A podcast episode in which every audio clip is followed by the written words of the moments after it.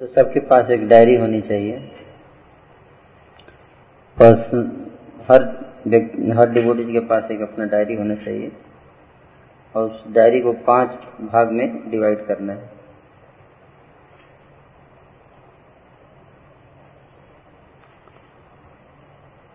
First जो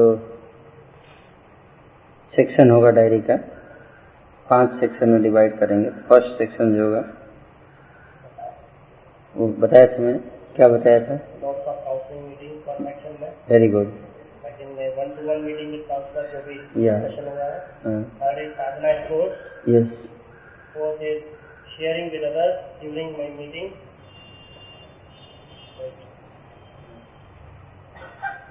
and fifth one is personal section like clarification of their whatever. Gratitude that is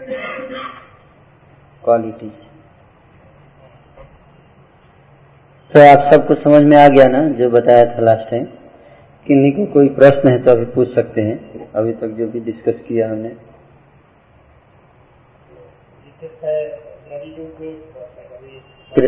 gratitude मतलब?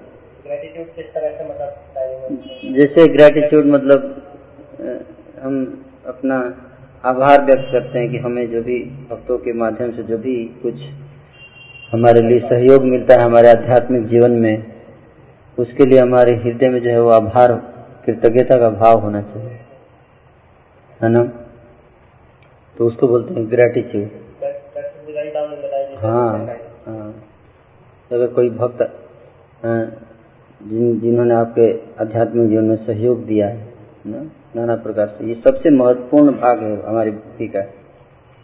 हम्म, प्रभुपाद के प्रति कृतज्ञता का भाव प्रकट कर सकते हैं। गुरु के प्रति कैसे संसार दावा नलो का पूरा ग्रेटिट्यूड ही है? कैसे गुरु की मैं वंदना करता हूँ जो इस संसार में हमें बचाने के लिए आए हैं इस तरह से उन भक्तों का आभार व्यक्त करते हैं जो कि इतना हार्ड वर्क करके हमारे सिस्टम को चला रहे हैं। हमें प्रेरणा दे रहे हैं भक्ति में आगे बढ़ने के लिए गाइडेंस दे रहे हैं। हैं, उन भक्तों के प्रति आभार व्यक्त कर सकते हैं लिख सकते हैं? जब हमें डाउट होता है तो जब कैसे भक्त हमें सहायता करते हैं? किन्होंने मुझे सहायता किया उनके बारे में लिख सकते हैं। तो इस तरह से। तो और कोई प्रश्न है? हैं? और कुछ? अभी तक जो भी हमने चर्चा किया है आप सब कुछ समझ में आया? कुछ कुछ सबके पास एक डायरी है। आप सबने डायरी बनाया। तो जो 40 परसेंट आपका डायरी है, वो होना चाहिए काउंसलर मीटिंग का नोट्स 15 परसेंट जो होगा वन टू वन मीटिंग। और 5 परसेंट साधना और 25 25 परसेंट रियलाइजेशन पर्सनल रियलाइजेशन और बाकी का 25 परसेंट जो है वो पर्सनल डायरी हैं? ज़्यादा हो गया होगा बाबा लाइक फोर्टी परसेंट होगा था उसके बाद उसका जो बचा हुआ सिक्सटी परसेंट उसका फिफ्टी परसेंट बनाना है पूरा ऐसे क्या, क्या कितना बताया मैंने फोर्टी परसेंट काउंसलिंग मीटिंग हाँ। फिफ्टी परसेंट मीटिंग फिफ्टी नहीं fifteen one five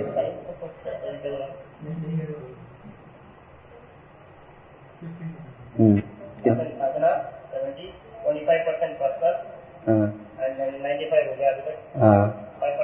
तो twenty five percent fifteen percent twenty percent twenty percent कर दीजिए फिर। हो गया हंड्रेड? थर्टी बचा था अच्छा थर्टी बचा था। फिर से अब कितना है। Twenty twenty. हाँ। Forty counsellor? उसके बाद फिफ्टीन हाँ। हाँ हाँ।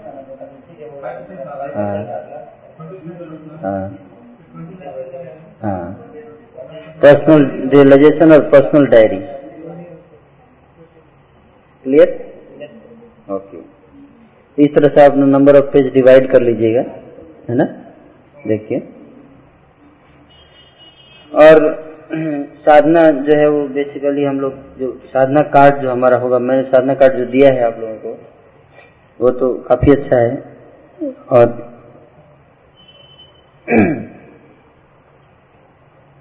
अच्छा मॉर्निंग प्रोग्राम मतलब आप लोग का कैसा है स्टेटस है अभी मॉर्निंग प्रोग्राम का? मॉर्निंग प्रोग्राम मतलब टेंपल में नहीं, घर पे भी अगर आप करते हैं तो। आइडियल क्या चल, कैसे चलता है आप लोगों का मॉर्निंग प्रोग्राम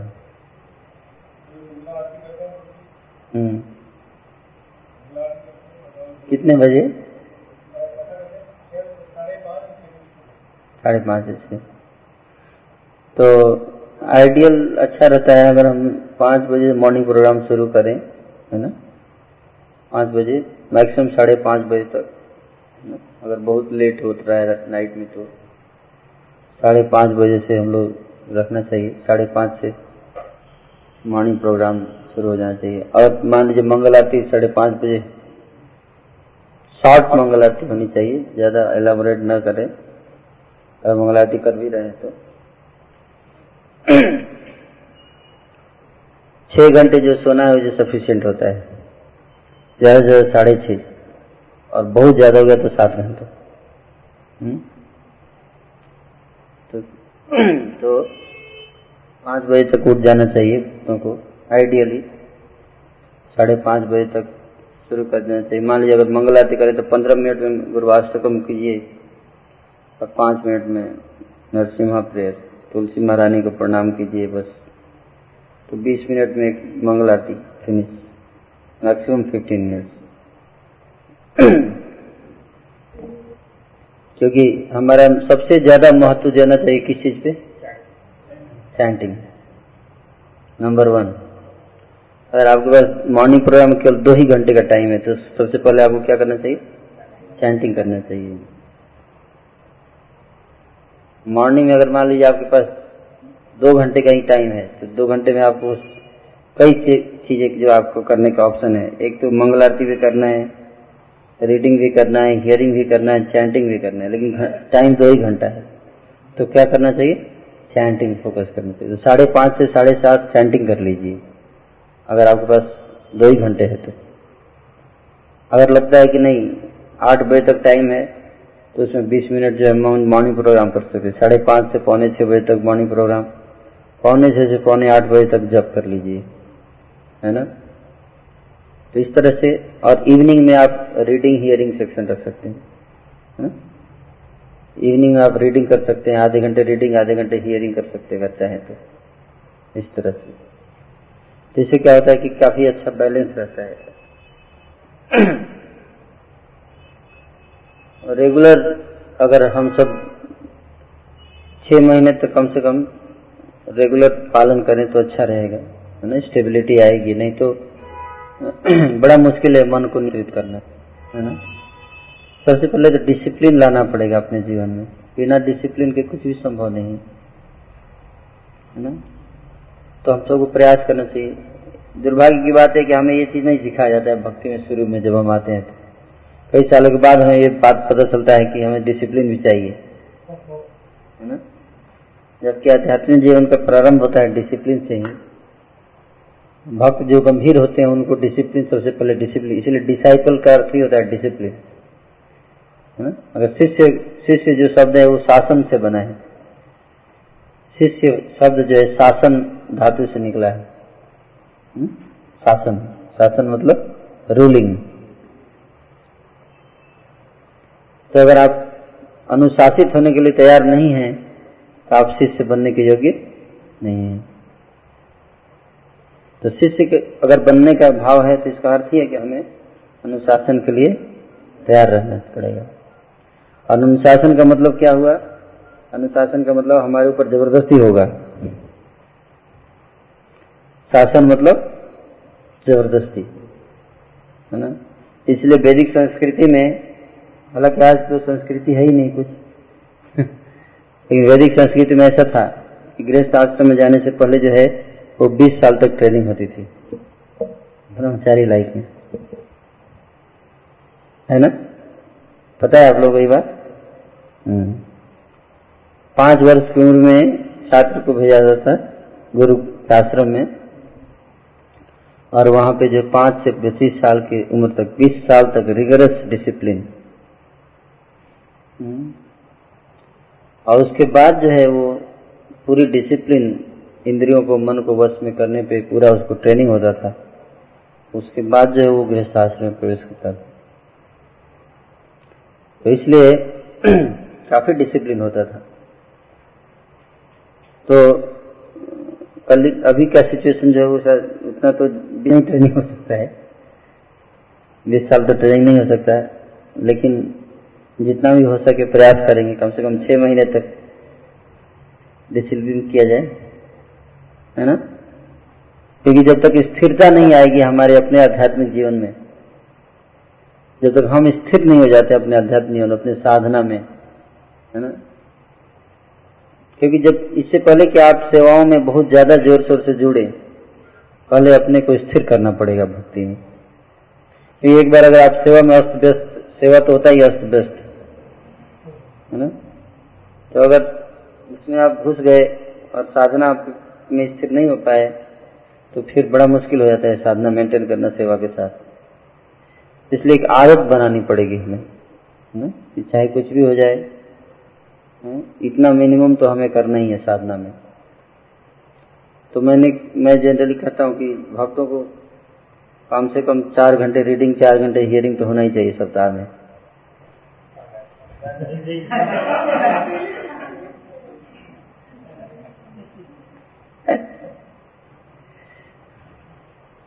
कम से कम, है ना?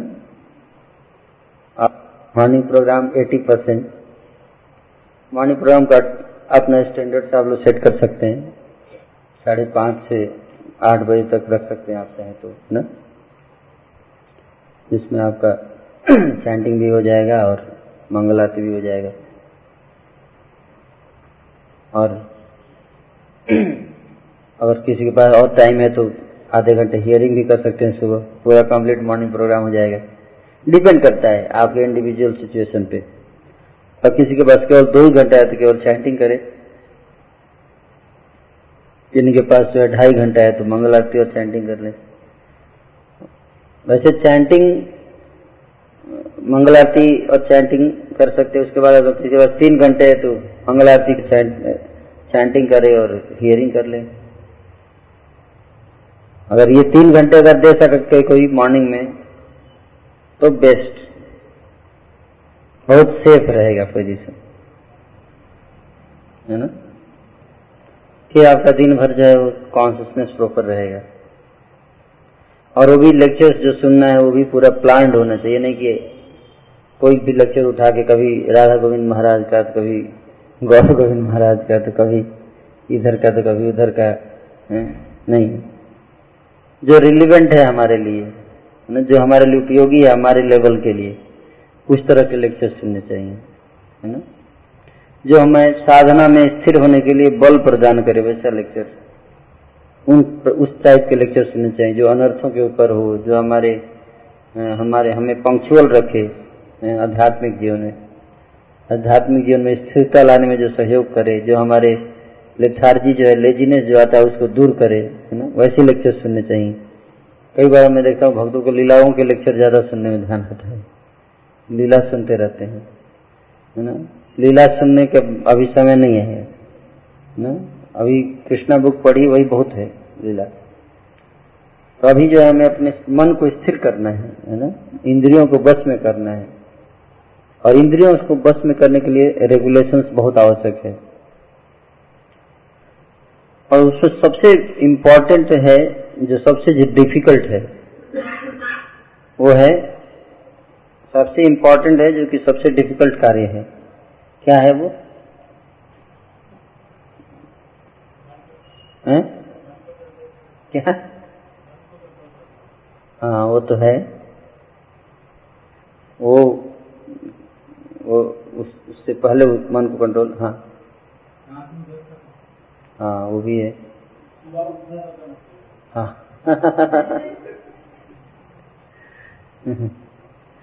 बहुत बढ़िया।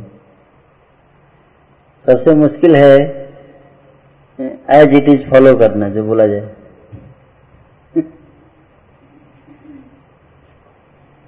अपना जोड़ना घटाना नहीं बल्कि जो बोला जाए बताया जाए उसको पालन करना। खास तौर पे आप लोगों के स्तर पे कुछ ज़्यादा ही प्रॉब्लम आएगा। है ना? क्यों? है? हाँ एज फैक्टर है।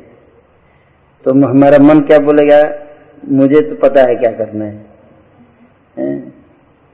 मैंने ऐसे थोड़ा ना बाल पकाए हैं।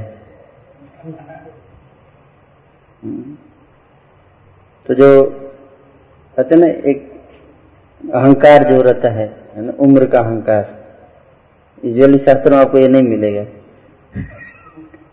धन का अहंकार शुद्ध श्री, ऐश्वर्य शिक्षा एजुकेशन इसका अधिक अहंकार तो कुंती महारानी प्रार्थना करती, लेकिन उम्र वाला अहंकार उसमें नहीं मिलेगा। वो हमारे अंदर है। कि मैं मैं इतने उम्र हो गई है, इसलिए मुझे पता है मुझे क्या करना है। तो ये जो है, बहुत बड़ा ऑब्स्टेकल है, बाधा है हमारे लिए। हमें ये देखना है कि हम चाहे उम्र कितनी बड़ी हो, आध्यात्मिक जीवन में हम बच्चे हैं, इस बात को महसूस करना पड़ेगा हमें। आध्यात्मिक जीवन में बिल्कुल मैं, नया हूँ। मुझे सीखने के भाव होना चाहिए। और जो भी चीज़ सफलता, आपकी सफलता इस बात पर निर्भर करेगी कि आप कितना गंभीरता पूर्वक अपने जीवन में उतारते हैं उन चीज़ों को जो बताया जाता है आपको क्लास में। और जो आप में से जो भी भक्त इस जितनी गंभीर, जितनी मात्रा में गंभीरता से यहाँ पे जो भी चर्चा होती है, उसको अपने जीवन में उतारेगा, वो उतना ही तेज़ी से आगे बढ़ेगा भक्ति में। तो आपकी सबसे प्राथमिकता होनी चाहिए यही आपके जीवन में कि जो यहाँ पे चर्चा हो, पूरे अगले वीक होल वीक तक आपका वही मेडिटेशन होना चाहिए। इस पे ध्यान करना चाहिए। ध्यान लगाना जैसे हमने एक वीक डिस्कस कर लिया, साधना कार्ड सारी बातें भूल जाइए अब। जो भी प्रचार, ये, वो, जितना है, दुनिया, जान, सब भूल जाइए। ये प्राथमिकता अभी दीजिए, है ना? जो जैसे साधना कार्ड हो गया। प्राथमिकता दीजिए, उसको भरना है है ना? क्योंकि बहुत आवश्यक है। ये फाउंडेशन है, इसी पे तो बिल्डिंग खड़ी होगी। और है छोटी चीज़, लेकिन कर नहीं पाएँगे आप अगर आप उसको प्राथमिकता नहीं देंगे। लेकिन एक बार आप इसको करने का आदत पड़ जाएगा ना तो फिर बड़ा आसानी से आप कर पाएँगे। तो इसलिए इस पे इन सारी चीज़ों पे जो भी हम यहाँ बताया जाता है उसको नोट्स बनाइए और उसको जो है वो अगले दिन से पूरा एक सप्ताह तक उसको प्रैक्टिस कीजिए है ना? फिर आप, आप आके यहाँ पे चर्चा कीजिए उस पर कि मैंने प्रयास किया, मुझे ये समस्या आई इसको करने में। समझ रहे मेरी बात को? आप सब समझ रहे हैं? चर्चा कीजिए। ऐसा नहीं कि एक बार बताया जाएगा तो तुरंत आप अपना लोगे जीवन। नहीं। कि किसी का कुछ समस्या आएगा, किसी का कुछ समस्या आएगा, है ना? लेकिन जब आप यहाँ पे शेयर करेंगे अपनी प्रॉब्लम्स को तो उससे क्या होगा कि एक दूसरे से उत्साह मिलेगा हमें, है ना? तो इस तरह से क्या होगा? एक बड़ा ही अच्छा माहौल क्रिएट होगा कि यहाँ पे हम चर्चा कर रहे हैं किस चीज़ का, कैसे इंप्रूव किया जाए स्टैंडर्ड्स को। अपने स्टैंडर्ड्स को। तो अपनी, हमें जो समस्या आ रही है, जो कष्ट आ रहा है, उसको हम बताना नहीं चाहते यूजुअली ये सबसे बड़ा समस्या है। कि हम समस्या बताना नहीं चाहते तो हमको जो भी प्रैक्टिकल प्रॉब्लम आ रही है, हो सकता है प्रैक्टिकल प्रॉब्लम ऐसा नहीं है कि प्रैक्टिकल प्रॉब्लम नहीं आएगा, लेकिन उसको हमें शेयर करना है। ये दिक्कत आई मुझे। मैं करने का प्रयास, जब भी कोई व्यक्ति बताता है कि मुझे ये दिक्कत आ रही है, इसका मतलब कम से कम वो प्रयास किया। ये अपने आप में बहुत बड़ा सफलता है। कि आपने प्रयास किया इसको करने का। उसमें आपको कोई दिक्कत आई, अड़चन आई, चलो ठीक है, उसको सॉल्व करेंगे। आप में से कितने भक्त लोग जो है वो साधना कार्ड भरने का प्रयास कर रहे हैं? भर। भर रहे हैं, कितने लोग भर रहे हैं? सब लोग भर रहे हैं वेरी गुड तो इससे ये ये सफलता का साइन है। कि आप सब गंभीरता पूर्वक ले रहे हैं, बहुत बढ़िया। तो हमारा जो एक वीकली रिपोर्ट बनाना था ना, अनिश प्रभु को हमने बोला था हाँ तो रिपोर्ट वो रिपोर्ट बन बन रहा है वीकली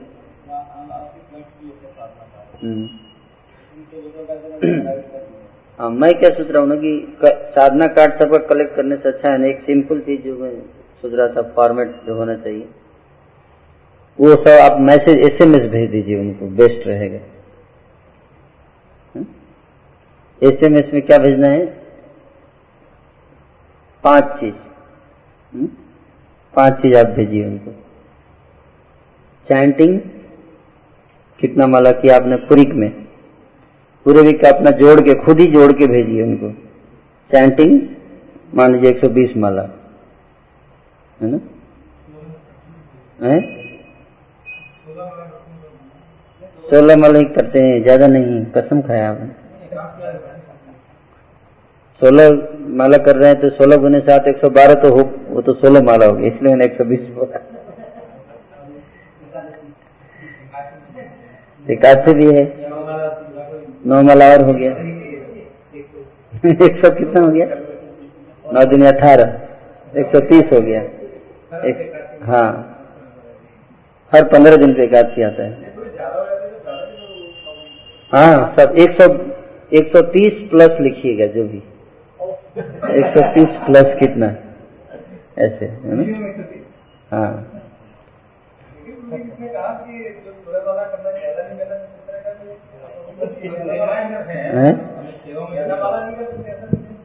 ज़्यादा माला? ज़्यादा माला कर सकते हैं लेकिन एक सौ बानवे नहीं कर सकते। है ना? एक सौ बानवे चौसठ नहीं कर सकते।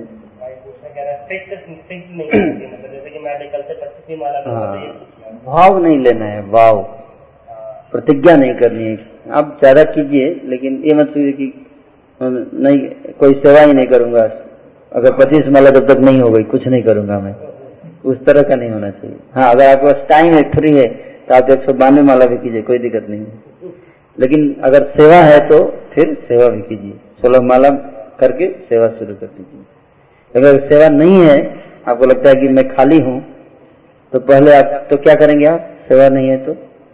आप फ़ोन करके बोल सकते प्रभु जी, कोई सेवा है क्या? और फिर अगर अथॉरिटी बोलता है, नहीं, कोई सेवा नहीं है प्रभु जी, मैं माला कर सकता हूँ फिर ज़्यादा एक्स्ट्रा तो फिर हाँ कीजिए, तब आप एक्स्ट्रा कर वैसे तीन, दो तीन माला एक्स्ट्रा कर सकते हैं, कोई ज़रूरत ये नहीं, तीन चार माला तक एक्स्ट्रा करने का कोई प्रॉब्लम नहीं है ना? वो करना ही चाहिए हमें, है ना? तीन चार माला तो एक्स्ट्रा करना ही चाहिए लगभग कम से कम दो माला तो करना ही चाहिए। क्यों? कि सोलह माला तो कर्तव्य हो गया, खाना पूर्ति। उसके बाद जो एक जो एक माला, एक दो माला एक्स्ट्रा करते वही तो मेन हुआ। आज जो अपनी तरफ़ से आप कर रहे हैं। हुँ? अच्छा रहता है और एक दो माला एक्स्ट्रा किया जाए तो। तो चैंटिंग जो है वो कितना टोटल रीडिंग कितना किया पूरे वीक में, है ना? हियरिंग पाँच घंटे और सेवा आठ घंटे। इस तरह जितना किया आपने मतलब मैं उदाहरण दे रहा हूँ। आप जितना कहिए टोटल सेवा वीक में, इतना घंटा किया मैंने। और मॉर्निंग प्रोग्राम मॉर्निंग प्रोग्राम कितना किए, कितना परसेंट कितना परसेंट किए।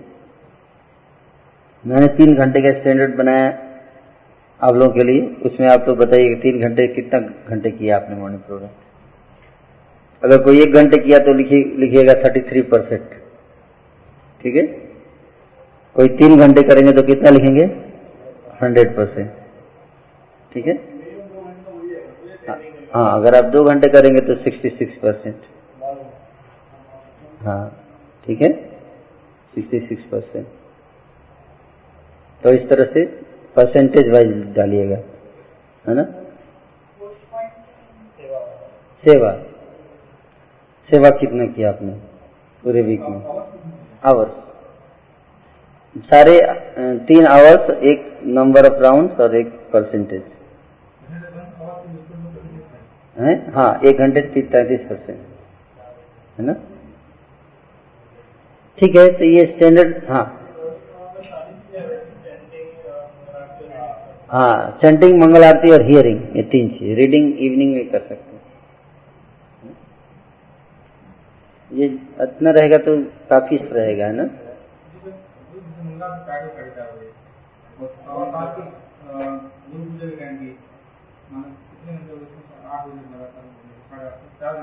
हम्म।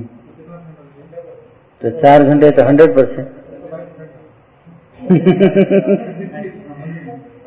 हाँ। एक सौ बाईस परसेंट है, फिर भी उसका आप एक सौ ही लिखिएगा। क्योंकि आपको एक सौ से ही काम चल जाएगा।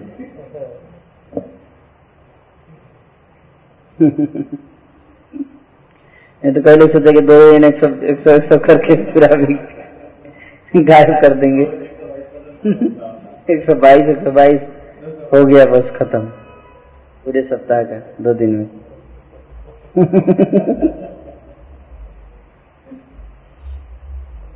ठीक है? तो इसी फॉर्मेट में आप लोग मैसेज भेज दीजिएगा, अनिश प्रभु को। और वो जो है अगर कंपाइल करके भेज दीजिए ज़्यादा टाइम नहीं लगेगा फॉर्मेट में जो टाइप करना है, पाँच मिनट में सबका टाइप करके वीकली हाँ। साधना कार्ड तो भरने, उसी से तो जोड़ेंगे ना? साधना कार्ड भरेंगे, उसी को तो जोड़ेंगे, नहीं तो अंदाज से मारेंगे, ऐसा हो सकता सात घंटे तो क्या ही होगा लिख देते हैं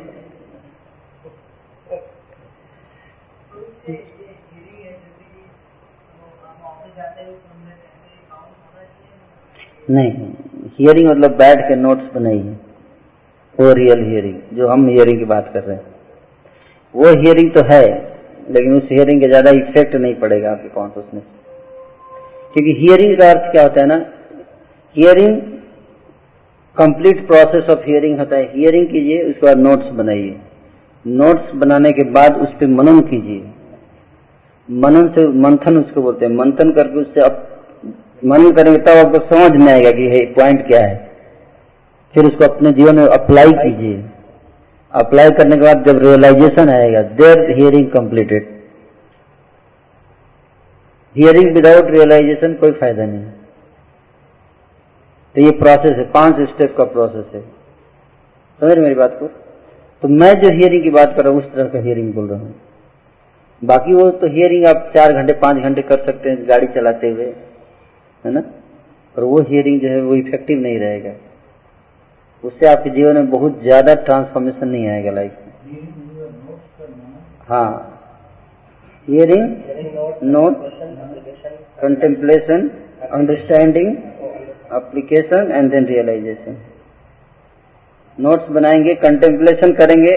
कंटेम्पलेशन का रिज़ल्ट क्या होगा? मनन का रिज़ल्ट होगा कि आपको जो है अंडरस्टैंडिंग डेवलप होगा। तब समझ में आएगा कि क्या आपने सुना। है ना? और उसके बाद जो जो समझ में आया कि हाँ अच्छा ये मुझे, है ना, ऐसे, ये चीज़ है जो कि ऐसे होना चाहिए मेरी लाइफ में। फिर आप उसको अपने लाइफ में ऐसे कीजिए। उसको बोलते एप्लीकेशन है ना? करके एक दो सप्ताह, एक महीने देखिए।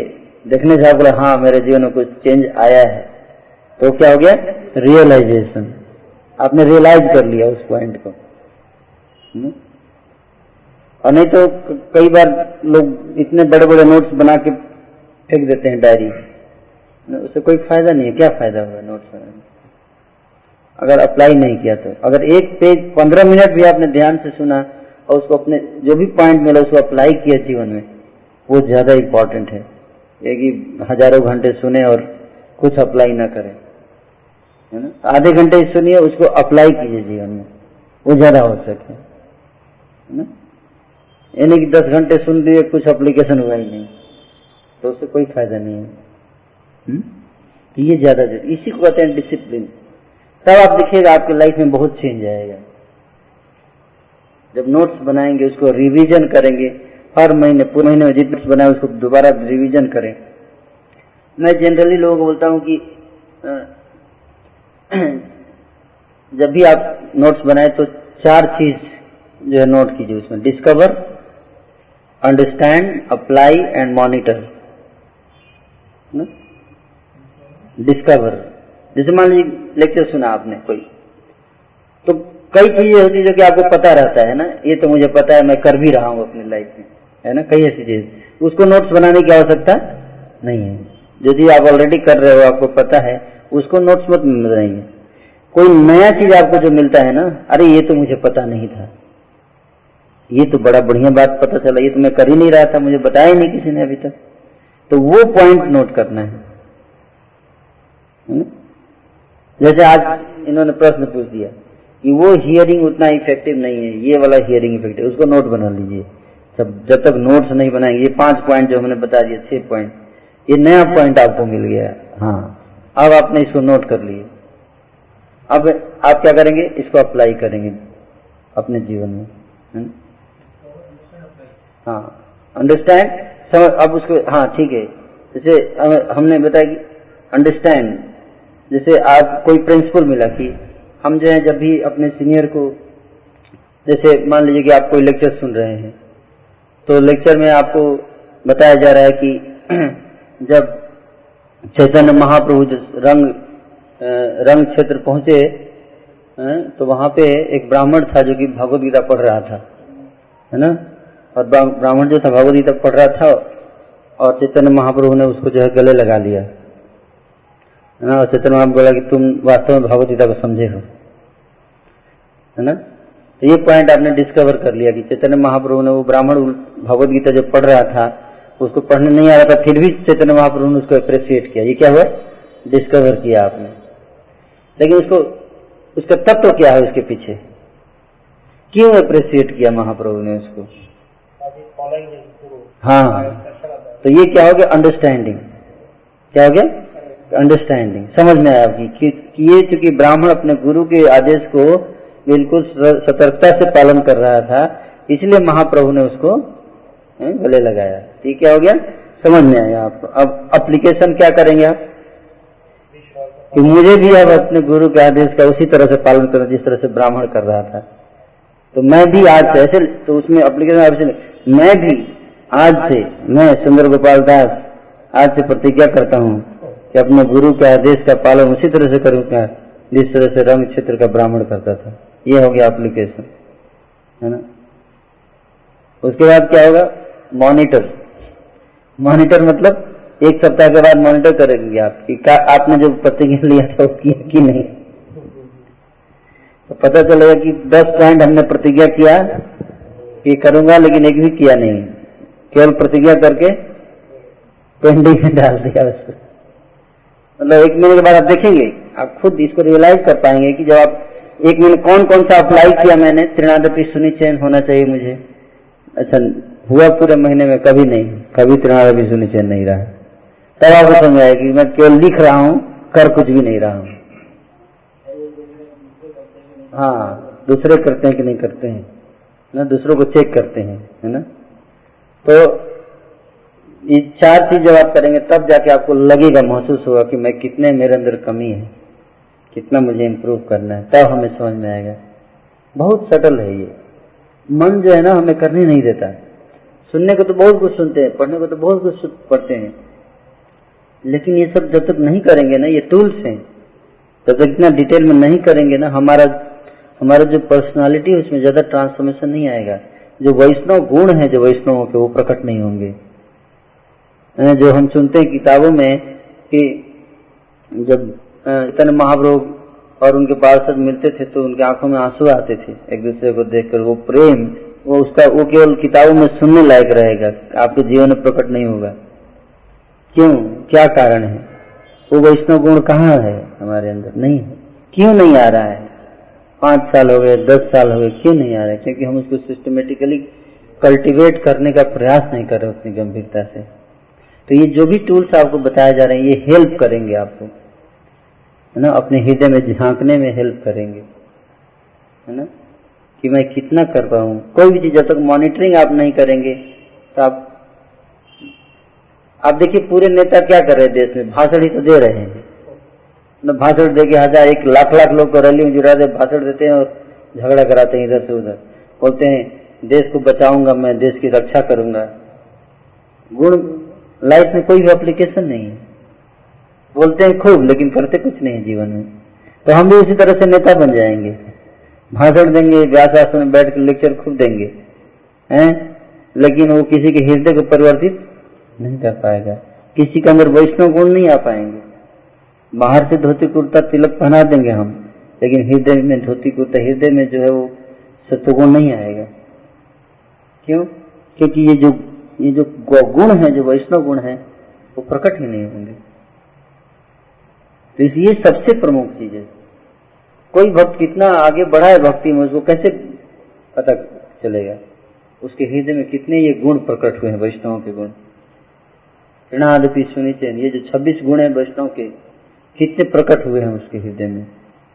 उसी मात्रा में वो व्यक्ति जो है, वो भक्ति में आगे बढ़ा। नंबर ऑफ़ ईयर्स तो है ही, लेकिन साथ ही साथ ये भी ज़रूरी है कि हमारा कितना हृदय जो है वो वैष्णवता वैष्णवता के गुण से कितना भरा हुआ है। आपस में हम एक दूसरे को कितना प्रेम करते हैं। कृष्ण का नाम, कीर्तन, श्रवण, इसमें कितना हमारा रुचि है ना? तो उससे उससे भगवान की सेवा में कितना उत्साह है तो इससे पता चलता है कि हम कितने जो है वो आगे बढ़े भक्ति में। तो ये तभी होगा जब हम चीज़ों को अपने जीवन में गंभीरता से उतारेंगे, है ना? आपको एक सिद्ध साधारण उदाहरण देता हूँ कि कैसे हम सुनते हुए भी नहीं सुनते हैं, पढ़ते हुए भी नहीं पढ़ते हैं, है ना? सुन के भी नहीं सुनना, देख के भी नहीं देखते पश्यन्नपि पश्यति। सुखदेव गोस्वामी बताते हैं कि देख के भी नहीं देखते। जैसे संसार में लोग जो हैं, रोज देखते हैं। कि मेरे दादाजी मर गए, उनके पिताजी भी मर गए देखते हैं ना, रोज देखते हैं, कई लोग मर रहे हैं, लेकिन वो सोचता है मैं नहीं मरूँगा है? मेरे संबंधी नहीं मरेंगे, क्यों इसे बोलते देख के भी अनदेखा करना, क्यों क्योंकि वो देखता है, लेकिन वो देख के भी नहीं देख रहा है जैसे कि हम रोड पे जाते हैं, हम देखते हैं, कोई व्यक्ति रोड के किनारे आपको है ना? किसी को बीमारी हुई है कोड़ हुआ है और घूमता रहता आता है, है? आप पैसा दे दीजिए थोड़ा एक पैसा दे दो एक पैसा दे दो एक पैसा दे दो। आप उसको हम सब देखते हैं ना? या कोई व्यक्ति हम रोड पे जा रहे हैं लोग सौ लेके जा रहे हैं राम नाम सत्य है। हम भी देखते हैं कई बार देखते हैं। हम भी देखते हैं और उसी उसी सीन को गौतम बुद्ध ने भी देखा। गौतम बुद्ध की कहानी आप लोग जानते हैं? महात्मा जो गौतम बुद्ध थे, उन्होंने भी देखा यही थी। उनकी कहानी ऐसी होती है कि जो बुद्ध थे, वो जब जन्म हुआ था उनका तो जो एस्ट्रोलॉजर था, उसने उनकी कुंडली देखकर बताया कि ये तो सन्यासी बनेगा उनके पिता राजा थे, सुधोप। तो उनको वो बता दिया कि आपका जो पुत्र सिद्धार्थ है ना, ये घर नहीं रहेगा, भाग जाएगा ये। तो राजा बड़े चिंतित हो गए, क्या किया जाए? तो उसको बड़े एक ही उपाय है कि इसको कोई कष्ट मत हो जाए कष्ट होगा, दुख होगा तो घर भाग जाएगा। और अगर, क्योंकि लोग क्योंकि लोग जनरली भागते हैं घर से, तभी ना जब कष्ट होता है, दुख होता है। सोचते हैं सब फेंक के भाग जाओ जंगल में। तो आप इसको इतना आनंद दीजिए लाइफ में कि इसको सोचना ही नहीं, सोचने, दिमाग में ख्याल ही ना है कि कष्ट भी होता है संसार में। तो राजा ने वैसा ही किया। और कोई कष्ट नहीं था सिद्धार्थ को। उनकी शादी हो गई, सब टाइम से पहले ही शादी हो गई ताकि उसका अवसर ना है है ना? उसके बाद क्या हुआ कि एक दिन उनका मूड में आया कि थोड़ा उनको बाहर भी नहीं जाने देते ताकि इस चीज़ को कष्ट ना हो, किसी दूसरे का भी कष्ट ना दिखे इनको। तो दूसरे का देख हो सकता है चेंज हो जाए। लेकिन एक दिन क्या हुआ कि उन्होंने अपने सारथी को बोला कि थोड़ा चलो, बहुत आज तो कहीं बाहर घूमने नहीं गया, आज बाहर घूम के आता जब बाहर घूमे तो गए, एक आगे जा रहे थे तो देखे एक आदमी झुक के डंडा हाथ में लेके झुकते हुए, खांसते हुए जा रहा है। तो गौतम बुद्ध ने उसको देखा। हम भी देखते हैं बूढ़े व्यक्ति को, खांसते हुए। गौतम बुद्ध ने भी देखे। उनके देखने में हमारे देखने में अंतर है। उन्होंने किया उन्होंने प्रश्न पूछा उस सारथी से कि ये झुक क्यों चल रहा है? डंडा क्यों पकड़ा है? खांस क्यों रहा है? सारथी ने बोला तो और क्या करेगा? बुढ़ा हो गया है। बोला अच्छा तो ये तो क्या मैं भी सबको ऐसा हो, होता है क्या? हाँ सबको सब बुढ़ा होगा सब आप मैं भी बुढ़ा होऊँगा एक दिन। हाँ अभी बुढ़ा हो जाओगे। बोला अच्छा ये तो कभी मैंने सोचा ही नहीं था। फिर और आगे गए तो देखे कुछ लोग उठा के जा रहे हैं राम नाम सत्य है। ये क्या कर रहे हैं? ये रोक क्यों रहे हैं लोग इसके पीछे पीछे जो चल रहे हैं? बताया कि ये मर गए। मतलब मर गए मतलब? मतलब कि ये इनके संबंधित होंगे और जीवन त्याग दिया, शरीर छोड़ के चले गए। तो चले गए तो फिर आ जाएँगे। बोला नहीं, अब चले गए तो दोबारा नहीं आएँगे। बोला ऐसा भी होता है क्या? बोला हाँ ऐसा होता है। अच्छा हमारे साथ भी होगा। हमारे ही माता पिता छोड़ के चले जाएँगे क्या एक दिन? बोला हाँ ये तो मैंने बताया किसी ने नहीं, अभी तक किसी ने नहीं बताया। जब सबको छोड़ के जाना ही है तो फिर बनाने से क्या फ़ायदा? तो ये तो गौतम बुद्ध ने भी उसको देखा, हम भी देखते हैं, लेकिन अंतर है। यही मैं बताना चाहता था मैसेज कि जब हम सुनते हैं, जब हम देखते हैं, है ना तो किस, हम हर व्यक्ति देखता है उसी चीज़ को, हर व्यक्ति उसी चीज़ को सुन। लेकिन जो तत्वदर्शी है, वो तत्व को देखता है उसके पीछे। तो हमें तत्वदर्शी बनना है। उसके पीछे के तत्व को समझना है। है ना? तो उसी तरह से हम जब भी कोई लेक्चर सुने या कोई भी कार्य करें तो उसमें हम देखें कि हम इसमें क्या है ऐसा जो हम अपने जीवन में उतार सकते हैं। है ना? इसको बोलते हैं वास्तव में सुनना। कई बार हम कई किताबें पढ़े पढ़ लेते हैं, सब पढ़ लेते हैं, लेकिन अप्लाई नहीं करते। हम्म? हम जो है सुनते हैं इतने महान महान लोगों की, कुंती महारानी के बारे में प्रार्थना पढ़ते हैं। है? उसको कुंती महारानी बोलते मेरे ऊपर विपत्ति आए और दीजिए। लेकिन सुनते तो हैं, कई बार हम बोलते भी हैं लेक्चर में लेकिन जब अपने ऊपर विपत्ति आती है तो हम उस तरह का भाव प्रकट नहीं कर पाते क्यों? क्योंकि उसको आत्मसात नहीं किया उस सिद्धांत को। उस पर हमने मनन नहीं किया, उस पर चिंतन नहीं किया, उसको अपने जीवन धारण नहीं तो इसलिए जो भक्त उसको सही तरीके से पढ़ेगा, कुंती महारानी की जो प्रार्थना है जो इसको समझ जाएगा, वो क्या करेगा? खुश होगा इस स्थिति में। ना? ये मेरे लिए देखिए, भगवान ने परीक्षा दिया है जहाँ पे मुझे पास होना है।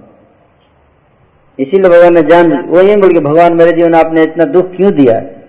और वो समझ जाएगी। इसीलिए दुख दिया ताकि मैंने जो कुंती महारानी की शिक्षा पढ़ी उसका पालन कर सकूँ। इसका मौका दिया है भगवान ने मुझे। पालन करके अपने आप को टेस्ट में पास करना, है ना? तो इसलिए बहुत आवश्यक है इन तत्वों को अपने जीवन में उतारना। हम इन प्रिंसिपल्स को कितना अपने जीवन में उतार पाते हैं, वही वही सार्थकता है। ना? नहीं तो हज़ारों किताब पढ़ने से कोई फ़ायदा नहीं है। ये लीला, वो लीला, है ना? ललित माधव विदग्ध माधव, उज्जवल नीलमणि ये सारी लीलाओं लीलाओं की किताबें ये जैसे वही बात हो गई। पहला बोलते leaking the honey outside the bottle कि बोतल के अंदर जो है मधु रखा हुआ है, बाहर से चाटने का प्रयास कर रहे हैं। आएगा, स्वादन होगा। नहीं होगा। दिख रहा है नहीं लेकिन टेस्ट नहीं आएगा उसी तरह से जब तक हमारा हृदय इन गुणों से नहीं भर जाएगा, तब तक हम किसी चीज़ का स्वादन नहीं कर सकते। आप गोस्वामियों की किताबें तो छोड़ दी आप प्रभुपाद का on the way to Krishna का भी आप आस्वादन नहीं कर सकते। गोस्वामियों की किताबें तो बहुत दूर की बात है, क्योंकि ये सब हमारे हृदय के गुणों के ऊपर आधारित है। ये हृदय, है ना, आध्यात्मिक रस है ना, उसका आस्वादन करने के लिए हमारा हृदय आध्यात्मिक होना पड़ेगा। हृदय में अगर अनर्थ भरे हुए हैं कुटी नाती भरा हुआ है पजल भरा हुआ है, अनर्थ भरे हुए हैं तो हम इस रस का आस्वादन नहीं कर सकते। तो इसलिए सबसे पहला हमारा प्रयास टारगेट यही होना चाहिए। अपने जीवन को कैसे डिसिप्लिन किया जाए, है ना? अपने मन और इंद्रियों को कैसे बस में किया जाए। इसलिए स्वरूप गोस्वामी नेक्टर ऑफ़ इंस्ट्रक्शन में जो ग्यारह श्लोक है, उसमें सबसे पहला श्लोक में बता रहे हैं कि वाचो वेगम मनस क्रोध वेगम जीवा वेगम उदरो उपस्थ वेगम। एतान वेगान्य विषहेत धीर सर्वामीपाम विषहेत हमें धीर बनना है विषहेत धीर। तो पहले श्लोक में रूप गोस्वामी ने हमें धीर बनने का सलाह दिया। सोचिए, कितना बड़ा, बाकी का श्लोक तो ग्यारह कई लोग बात करते हैं राधा कुंड में स्नान करने का। वो तो ग्यारहवें श्लोक में है। पहले, पहला श्लोक का पालन तो करो। हम्म? पहला श्लोक का पालन तो ज़रूरी है ना? पहला श्लोक का कोई बात नहीं करता। राधा कुंड में सब स्नान करना चाहते हैं। ग्यारहवें श्लोक का पालन करते हैं प्रभु जी। उसमें तो प्रभुवाद स्पष्ट लिखते हैं, हमें राधा कुंड में स्नान करना चाहिए। लेकिन पहले श्लोक में क्या लिखते वो नहीं दिखता। है? दूसरे श्लोक में क्या बोलते हैं? त्यार प्रयास प्रजल्प निमाग्रह। तुम प्रजल्प कर रहे हो, बस। तो इसीलिए बताया था कि हर चीज़ को जो है सिस्टमेटिक पूरी समझ बूझ कर अगर नहीं किया जाए, है तो उसमें हम उत्पाद आ सकता है हमारे जीवन में भी। हमें जो है, हमारे हाथ में हीरा मिला है, ना, लेकिन उस हीरे और कोयले में ज़्यादा अंतर नहीं होता है ना? अब ग्रेफाइट और हीरा में ज़्यादा अंतर नहीं होता। केमिकल कॉम्बिनेशन वही होता है ग्रेफाइट का भी और हीरा का भी। थोड़ा सा का अंतर होता है ना? बस। पेंसिल होता है ना पेंसिल वो ग्रेफाइट से बनता है पेंसिल वो पेंसिल का जो केमिकल कॉम्बिनेशन होता है, उसमें भी कार्बन और हाइड्रोजन सेम फॉर्मूला होता है केमिकल फॉर्मूला और हीरा का भी सेम फॉर्मूला होता है. केवल इंटरनल स्ट्रक्चर का अंतर है? लेकिन गुण में बिल्कुल अलग है. तो उसी तरह से तथाकथित भक्त नहीं बनना हमें. और वास्तविक भक्त बनना है तो जो गोस्वामी की शिक्षा है, उसको बड़ी ही सतर्कता से, कड़ाई से पालन करना पड़ेगा हमें. नहीं तो सहजिया बन जाएँगे। तो ये इसलिए ये बहुत आवश्यक है कि स्टेप बाय स्टेप तो पहला स्टेप यही है कि, कि अपने आप को रेगुलेट किया जाए मन और इंद्रियों को बस में किया जाए। जब तक ये नहीं होगा हमारी गाड़ी आगे नहीं बढ़ेगी यहीं पर रुकी रहेगी है ना? जो जो भौतिक आसक्ति है भौतिक जो हमारा भौतिक चेतना है उसको हमें आध्यात्मिक चेतना में पहले बदलना है। और उसके लिए साधना सबसे आवश्यक है। ये बात हमेशा याद रखना। अपनी भौतिक चेतना को आध्यात्मिक चेतना में कैसे बदला जाएगा? उसका क्या मार्ग, क्या प्रोसेस है विधि क्या बताया गया है? साधना। साधना के द्वारा। ये ये अस्त्र दिया है। प्रभुपाद ने हमारे आचार्य, स्पेशली प्रभुपाद ने जो मॉर्निंग प्रोग्राम दिया है, ये जो विधि दी है, ये पाँच चीज़ें हम बोलते हैं chanting reading hearing morning programme और सेवा, ये पाँच चीज़ें मैंने मॉनिटर करने के लिए बोला। ये पाँच चीज़ ऐसा है, इसको हम करेंगे अगर ध्यान पूर्वक तो और हमारे मन और बिंदु जो पहला श्लोक है जो श्लोक रूप गोस्वामी, उसको हम आसानी से कर पाएँगे। और नहीं तो ये मेरी मरीचिका बन के रह जाएगी। है ना? बड़ा मुश्किल हो जाएगा फिर। और शुरू में ही करना पड़ेगा। है ना? शुरू में इस सबसे पहले इसी को, इसलिए कृष्ण बताते हैं, भगवदगीता में कि जो काम है, इसको शुरू में ही, है ना, इसको जीतो। बाद में मुश्किल होगा। प्रारंभ में ही बिगिनिंग में सबसे पहले इसी को अटैक करना है ना? और शुरू में अगर हमने कर लिया तो बड़ा आसानी से नेक्स्ट स्टेप्स पे जा सकते हैं। और शुरू में अगर नहीं, हम लापरवाह हो जाएँगे तो क्या होगा? पूरे जीवन भर लापरवाह रहेंगे। समस्या ये है? क्यों? क्योंकि फिर हमारे मन में बैठ जाएगा कि नहीं ये हो ही नहीं सकता। क्या मन बैठ जाएगा? ये हो ही नहीं सकता। है पाँच साल से नहीं वैसे नहीं, नहीं हो सकता है कोई फ़ायदा नहीं है। हरे कृष्ण में इतना शक्ति नहीं है। और फिर क्या होगा? उस हाफ़ लेवल पर ही हम जो है वो फिर क्या करेंगे? प्रयास करेंगे ऊँचे लेवल को पे जाने का। एक तो कड़ाई से हम पालन नहीं करेंगे। कड़ाई से क्यों नहीं पालन करते? क्योंकि कोई बताता ही नहीं कि हमें कड़ाई से पालन करना भी चाहिए। इतना गंभीर विषय है, इसको कोई बताता नहीं है। ना? तो हमें इसको बड़ा ही सावधानी से इसको लेना है और इसको कड़ाई से पालन करना चाहिए हम सबको। फिर आप देखेंगे कि आप अपने आप महसूस कर पाएँगे आप इस बात को। बार बोलते थे कि क्या कैसे पता चलेगा कि आप जो है आप खाते हैं तो कैसे पता चलता है कि आपका पेट भर गया? क्या आप कोई वो मीटर लगा के नापते हैं कि अभी दो सेंटीमीटर और बाकी है? नहीं, अपने आप पेट भर गया पता चल जाता है। उसी तरह से जब आप साधना करेंगे, जो आपको बताया जा रहा है, आप अगर स्ट्रिक्टली करेंगे, आपको खुद महसूस होगा कि आपकी चेतना जो है, आपको अंदर से बड़ा ही कहते ना, वो वायरस जो है, काम, क्रोध, मद लोग मोहमाचर के जो वायरस हैं, उनसे आप प्रभावित नहीं होंगे। अगर आप इस साधना, भक्ति के नियम का पालन करेंगे तो। उससे आप प्रभावित नहीं होंगे। आप जो है ट्रांसेंडेंटल प्लेटफॉर्म पे रहेंगे। है ना? इस संसार में रहते हुए भी आप उससे ज़्यादा प्रभावित नहीं रहेंगे। जो मन और इंद्रिया हमें इतनी प्रभाव इतना ज़बरदस्ती खींचती हैं, वो मन, वही मन और इंद्रियाँ जो है उतनी अब अब हमारे बस में आसानी से हो जाएँगे। ये प्रभाव है साधना का डिसिप्लिन का, है ना? तो ये बहुत आवश्यक है। और जब हम खुद उसको अपने जीवन में उतार पाएँगे, फिर बड़ा आसान हो जाएगा दूसरों को ट्रेन करना, है ना? अगर खुद हम ट्रेंड हैं तो दूसरों को ट्रेंड करना बड़ा आसान हो जाए। क्यों? क्योंकि हम खुद उसको महसूस कर चुके हैं जीवन में। तो दूसरों को तुरंत बता सकते ऐसे ऐसे करो, है ना? और आसानी से वो कर पाएगा। और नहीं तो बड़ा मुश्किल होगा। हम्म? फिर प्रीचिंग बहुत आसान हो जाएगा। क्योंकि हमने अपने जीवन को परिवर्तित किया है, इसलिए दूसरों को भी जीवन को आसानी से परिवर्तित कर पाएँगे, है ना? और फिर ये चेंज चलेगा, है ना?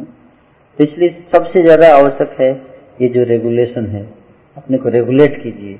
आज तक कोई भी ऐसा मैंने नहीं देखा है, चाहे गृह आश्रम हो या ब्रह्मचारी आश्रम हो, कहीं भी, कि कोई भक्त जो है, वो इतना अच्छा आध्यात्मिक चेतना में है, बिना नियमों का पालन किए हुए, कभी ऐसा हो ही नहीं सकता। कड़ाई से शेड्यूल का जो पालन नहीं करता है, उसका चेतना आध्यात्मिक हो ही नहीं सकता। ये विज्ञान है ये। ये सेंटिमेंटलिज्म नहीं है, ये विज्ञान है, भक्ति का विज्ञान है ये। आप ऐसे करोगे तभी ऐसा होगा, नहीं तो नहीं होगा। तो उसी तरह से जो साधना है, अगर हम करेंगे स्ट्रिक्टली इसको फॉलो तभी हमें ये रिज़ल्ट होगा, प्राप्त होगा। तभी हमें जो कृष्ण प्रेम प्राप्त होगा, तभी हमें अनर्थ अनर्थ निवृत्ति होगा, नहीं तो नहीं होगा। अगर भजन क्रिया का कड़ाई से पाल, इसीलिए गुरु महाराज बार बार बोलते हैं, आप कभी भी लेक्चर में सुनिए। तो मैंने प्रश्न पूछा था महाराज से कि महाराज कैसे पता चले कौन भगवत धाम जाएगा? क्योंकि कई लोग बोलते हैं कि ये भगवत धाम जाएगा, वो भगवत धाम जाएगा। तो महाराज बोले कि प्रभुपात से मैंने प्रश्न पूछा था तो प्रभुपात ने उत्तर दिया कि जो गुरु के आदेश को स्ट्रिक्टली फॉलो करेगा, वही भगवत धाम जाएगा।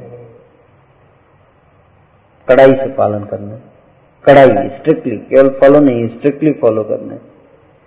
तो इसलिए सतर्क होना चाहिए। कड़ाई बहुत आवश्यक है। तो कड़ाई से पालन कीजिए और तभी आप, तब आप महसूस कर पाएँगे, है ना? डिसिप्लिन नहीं तो क्या अंतर है? बात जब मन में आए, भालो मंद खाई है यार चिंताहीन नहीं भावी जानी, है? जानी वो कौन दिन जब मन में आया तो कभी अच्छा खाया, नहीं तो किसी दिन बहुत फास्ट कर दिया। मूड में आया तो बहुत आज, चलो, आज कुछ भी नहीं खाएँगे। आज, अगले दिन जो खूब जम के खा लिया। कोई डिसिप्लिन नहीं, कोई रेगुलेशन नहीं है है ना? तो फिर क्या होगा? है? इससे कोई फ़ायदा ज़्यादा नहीं होने वाला है। रेगुलेशन लेना है अपने। तो आज मैंने ज़्यादातर फोकस इसी बात पे किया है रेगुलेशन पे। नहीं क्यों रेगुलेट करना है हमें अपने आप को? क्यों डिसिप्लिन क्यों हमें बताया जा रहा है इतना ज़रूरी है मॉर्निंग प्रोग्राम क्यों ज़रूरी है सुबह उठना? क्योंकि सुबह का जो समय होता है, वास्तव में वैज्ञानिक भी इस बात को महसूस कर चुके हैं। कि सुबह जो है वैज्ञानिक तौर पे भी प्रूव किया जा चुका है कि जो सोने का जो बेस्ट टाइम है साइंटिफिकली प्रूव हो चुका है, दस बजे से चार बजे तक। हमारा बॉडी के अपना नेचुरल क्लॉक है बॉडी क्लॉक जिसको बोलते हैं। साइंटिस्ट ने उसको रिसर्च किया है। वो बॉडी क्लॉक जो है, उसके अनुसार रात के दस बजे जो हमारे बॉडी का टेम्परेचर साढ़े नौ बजे के बाद कम होना शुरू होता है। बॉडी टेम्परेचर और सुबह के चार बजे तक वो कम होता रहता है। जब बॉडी की टेम्परेचर कम रहता है that is the best time for taking rest और चार बजे बाद फिर टेम्परेचर बढ़ना शुरू होता अपने आप सन के हिसाब से। हमारा बॉडी का रिलेशन है। तो दस से चार का जो सोने का टाइम है, जो बेस्ट टाइम है साइंटिफिकली प्रूव हो चुका है और हमारे शास्त्र यही बताते हैं। और छह घंटे का स्लीप जो है, वो बेस्ट है। उससे ज़्यादा सो, अगर हम सोते हैं तो that is not sleep actually मैं आप लोग एक पावर पॉइंट दिखा सकता हूँ इसके लिए। लाइव चल रहा है ये। हाँ लगाइए ये पावर पॉइंट मैंने बनाया था। क्योंकि कुछ लोग होते हैं साइंटिफिकली बताएँगे तभी आयुर्वेद से बताएँगे तो नहीं समझ में आता उनको। है? तो साइंटिफिकली बताना पड़ता है। साइंटिफिक साइंटिस्ट क्या बोलते हैं? तो आप लोगों ताकि हर तरह से कन्विंस करना ज़रूरी है सुबह उठाने से पहले।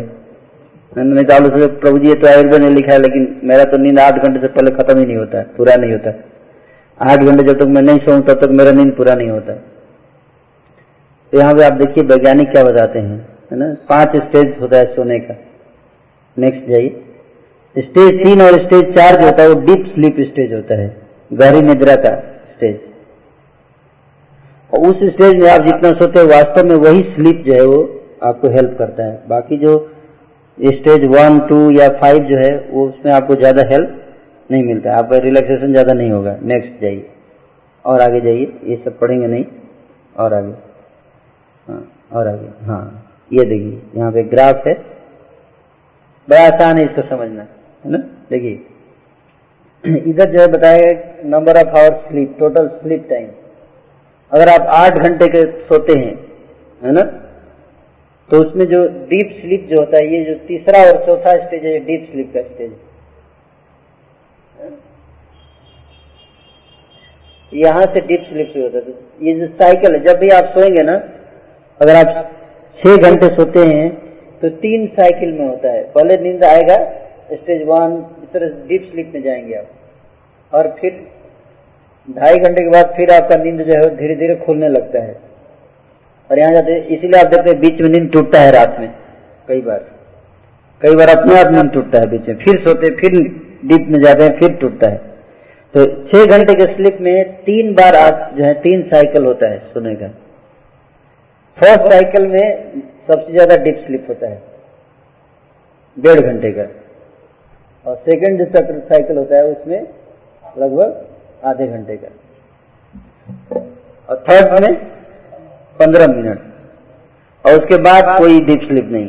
केवल सपना ही सपना आता है। इसलिए आप देखिए, आप कोई भी आप कभी भी देख लीजिए, आप पाँच घंटे से ज़्यादा जब भी आप सोएँगे ना, आपको सपना आएगा। और सपने में जो नींद होती है, वो आपको हेल्प नहीं करता है आपके फ्रेश फ्रेश करने में रिलैक्स होने में। और आपको जो है हेडेक बढ़ाता है। क्यों? क्योंकि माइंड एक्टिव रहता है। मेंटल जो स्ट्रेस बढ़ता है उससे। तो हमें लगता है, उठने का मन नहीं करता कि शारीरिक लेजीनेस के कारण। लेकिन अगर आप किसी तरह से उत्साह करके एक बार उठ गए ना पाँच छह घंटे के बाद तो बहुत फ्रेशनेस आपको लगेगा। हम्म? तो नेक्स्ट जाइए। और आगे। और आगे। नेक्स्ट हाँ। रैपिड आई मूवमेंट इसको बोलते हैं। मतलब कि उस उस स्टेज में आपकी आँख जो है ना, वो ये घूमता रहता है, घूमेगा बड़ी तेज़ी से। इसीलिए आप कई बार देखते हैं, आपकी आँख जो है दर्द करता है सुबह उठने पर। है ना? आँखें दर्द करती क्योंकि वो घूमता है। सपना जब भी आप देखते हैं ना तो आरियन स्लिप होता है हम्म? तो उसमें आपको फ़ायदा से ज़्यादा नुकसान होता है। और जनरली बताया गया है कि पाँच बजे के बाद सोते हैं, साढ़े चार, पाँच बजे के बाद तो आपको सपने आएँगे। ये फैक्ट है, आप प्रूव करके भी देख सकते हैं। पाँच बजे के बाद। है? हाँ ये। सुबह ही आते हैं। हाँ। हाँ। सच इसलिए होता है कि सच ही चीज़ होता है, आता है, जो लाइफ में होता है, वही आता है। क्योंकि आप उस समय जगह ही होते हैं एक्चुअली सोते सो ही नहीं आप।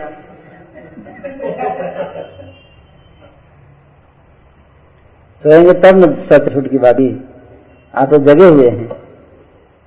तो ये देखिए, बताया गया कि शरीर का टेम्परेचर 10 बजे से जो 4 बजे जो डार्क पीरियड है ना रीजन ये देखिए, ये ये जो बेस्ट टाइम बताया गया है सोने के लिए वैज्ञानिकों के द्वारा।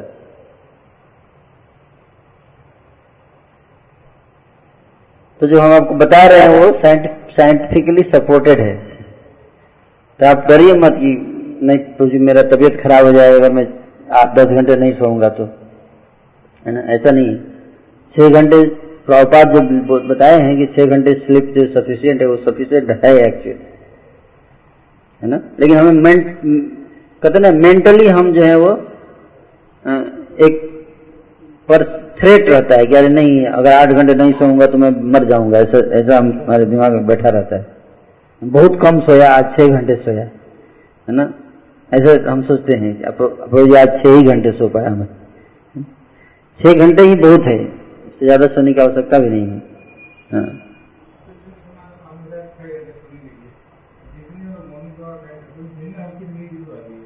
दिन में देखिए, नींद क्यों आती है ना? उसका कारण यहाँ पे देखिए। ये जो यहाँ पे देख रहे हैं ना, एक सर्ज है। ऊपर से जाकर नीचे हो रहा है। टेम्परेचर का। ये देख रहे हैं ना यहाँ पे। ये जो शरीर का तापमान सुबह चार बजे बढ़ता है, और जब दोपहर में जाता है ना, लगभग ग्यारह बजे के बाद, लगभग। ये देखिए, यहाँ ऊपर उसका फिर नीचे आता है, फिर ऊपर जाता है। तो ये जो ग्यारह, बारह बजे वाला टाइम है ना, इसमें शरीर का तापमान नीचे, इसलिए हमें नींद आती है दोपहर। वो सनलाइट से कनेक्शन है उसका। इसीलिए दिन में 45 मिनट्स का रेस्ट ज़रूरी होता है। आजकल इसीलिए वैदिक कल्चर में लोग दोपहर में रेस्ट लेते थे, एक घंटे का। आजकल तो ऑफ़िस में रहते हैं, इसलिए रेस्ट का कोई बात ही नहीं। लंच आवर होता है, खाने का टाइम होता है उसमें।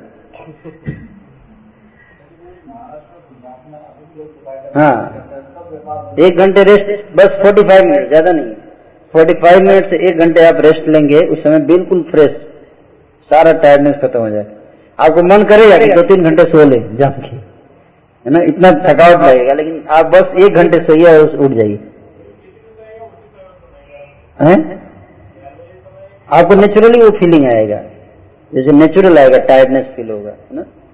तो उस तरह से, है ना?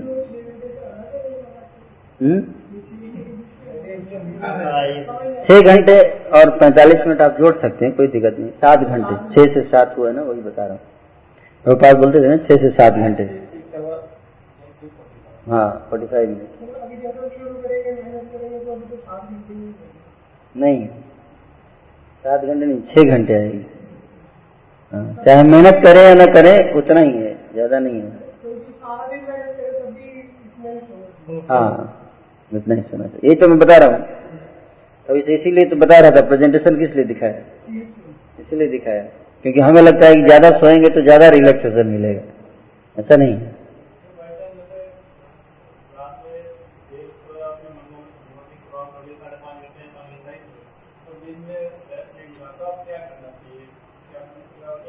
नहीं, अगर आप रात में लेट सोते हैं ना और आपको दिन में रेस्ट लेने का लगता है ऑफ़िस जाना है, अगले दिन रेस्ट का टाइम नहीं तो अच्छा है, आप रेस्ट कर लो सुबह ही।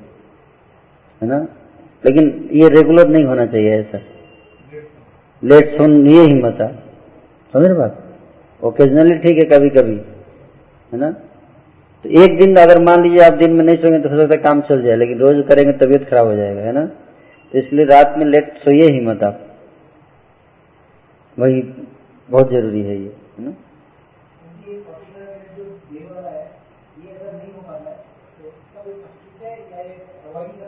जस्ट अवॉइड कीजिए। ज़रूरत नहीं है, अगर नहीं हो पा रहा है आप चेयर पे बैठे बैठे भी नैप ले सकते हैं। वो भी बहुत रिफ्रेशिंग होता है। है ना? अगर पावर नैप उसको बोलते हैं। बहुत बहुत रिफ्रेशिंग होता है वो। तो ये श्लोक तो आप जानते ही हैं भगवद गीता का है।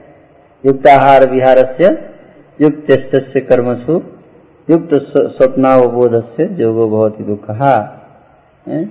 जो अपने ईटिंग स्लीपिंग रिक्रिएशन और वर्क को जो है वो रेगुलेट करता है, वही जो है योग में आगे बढ़ सकता है तो बैलेंस करते हुए चलना है इसको, ठीक है?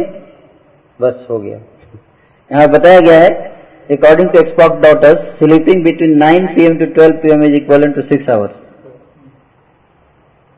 नौ बजे से बारह बजे तक अगर आप सोते हैं तो तीन घंटे ही सोए ना, लेकिन ये छह घंटे के बराबर है। और अगर बारह बजे से तीन बजे तक आप सोते हैं तो तीन घंटे के बराबर है। और तीन बजे से छह बजे के बीच में सोते हैं तो तीन घंटे सोते हैं, लेकिन डेढ़ घंटे का ही फल मिलेगा आपको। तो इसलिए बेस्ट टाइम है नौ बजे के बाद से सोने, शुरू कर देना चाहिए हमें। है ना? That is best time for sleeping nine to three तो आप नौ घंटे सो सकते हैं? जैसे विनायक प्रभु आप, आपके लिए बेस्ट टाइम है ये। क्योंकि नहीं क्योंकि आपको नौ घंटे चाहिए ना। तो नौ से बारह वाला छह घंटा हो गया। और बारह से तीन तीन घंटे नौ घंटे। हैं? नहीं ऑल आठ बजे आठ नौ बजे माइनस वन है ना? माइनस वन में। नौ बजे सोइए बेस्ट टाइम और उससे पहले सोए बाद में सोए इतना स्पेकुलेशन नहीं करना है। जो बताया गया उतना ही। प्रोग्राम्स होता है मंदिर में मोस्टली संडे और मंडे दो दिन तो मोस्टली लेट होता है। ओके उस दिन भी आप ट्राई कीजिए कि 11 बजे तक प्रेस कर दीजिए। ग्यारह तो हो है भी हाल अगर आप 11 बजे भी सोते हैं तो 5 बजे तक आप उठ सकते हो छह घंटे हो गया। वो तो है कि नहीं? तो साढ़े पाँच बजे से आप मंगल मॉर्निंग प्रोग्राम शुरू कर ही सकते हो अगर आप चाहो तो थोड़ा उस दिन फास्ट कर सकते हैं। है? तो इसलिए आप बताइए कि जल्दी सोइए और जल्दी उठिए। है ना? ये आदत बनानी चाहिए हमें। है ना? नेक्स्ट चैलेंज ये चैलेंज है। क्या? कई बार हमारे ऊपर इतना प्रेशर होता है कई चीज़ का कि हम इसका पालन नहीं कर पाते। तो उसको हमें बैलेंस करना चाहिए। एनी एनीवे जो बताना था बता दिया मैंने। बस। तो ये जो पॉइंट था, प्रभुपाद यहाँ पे पूछ रहे हैं कुछ।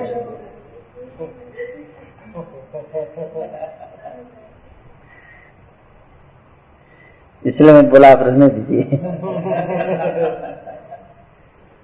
आपने दवाई दी आगे। तो प्रभुपाद पूछ रहे हैं कि आप लोग तैयार हैं फॉलो करने के लिए? तो ज़्यादा मुश्किल नहीं है। बस हम, हमारी जो धारणाएँ बनी हुई है ना पहले से, उसको हमें थोड़ा सा चेक करना पड़ेगा, उसको रोकना पड़ेगा और जो नई धारणाएँ बन रही है, इसको ज़्यादा महत्व दीजिए। हम्म? और इसको जीवन में उतारने का प्रयास कीजिए आप सब। आपका जीवन सत्वगुण में जितना रहेगा ना, उतना ही आपको आनंद आएगा भक्ति में। उतना ही आप संतुष्ट महसूस करेंगे, है ना? जितना रजोगुण और तमोगुण में हम जाएँगे, उतना ही ज़्यादा असंतुष्टि, है ना? उतना ही ज़्यादा दुख आएगा। इसलिए सतोगुण में रहते हुए प्रयास की ज़्यादा ज़्यादा फोकस करने का साधना से तो ये एक पॉइंट था, जो कि आज मैं बताना चाहता था। हाँ। हाँ, फिर कोई दिक्कत नहीं। बताते हैं ना भगवान। भगवान बता रहे हैं ना कि मोड ऑफ़ गुडनेस सत्वगुण का क्या लक्षण है? शुरू में जहर के समान लगता है लेकिन बाद में अमृत। और रजोगुण जो शुरू में अमृत के समान लगता है कि बाद में जहर। सत्वगुण का लक्षण बता रहे भगवान है ना? बाद में अमृत के समान कुछ दिन तक लगेगा। एक बार आदत बन गया हैबिट बन गया सिस्टम सेट हो गया।